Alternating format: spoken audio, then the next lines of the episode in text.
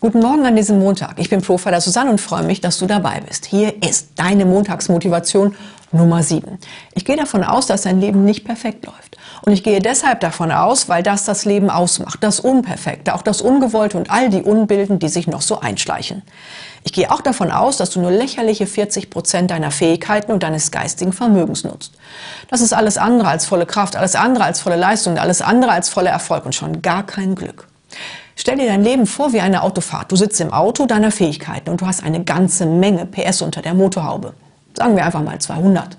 Du bist der Fahrer und hast das Steuer in der Hand. Es kann also mit ordentlich Wumms losgehen. Und weißt du was? Das wird es nicht. Die meisten Fahrer sind nämlich Schisser und zuckern mit 80 durch die Gegend. Vorrangig sogar als Hindernis für alle, die Gas geben wollen. Wenn du also auf die Tube drückst, um endlich deine Fähigkeiten auszufahren, passieren zwei Sachen.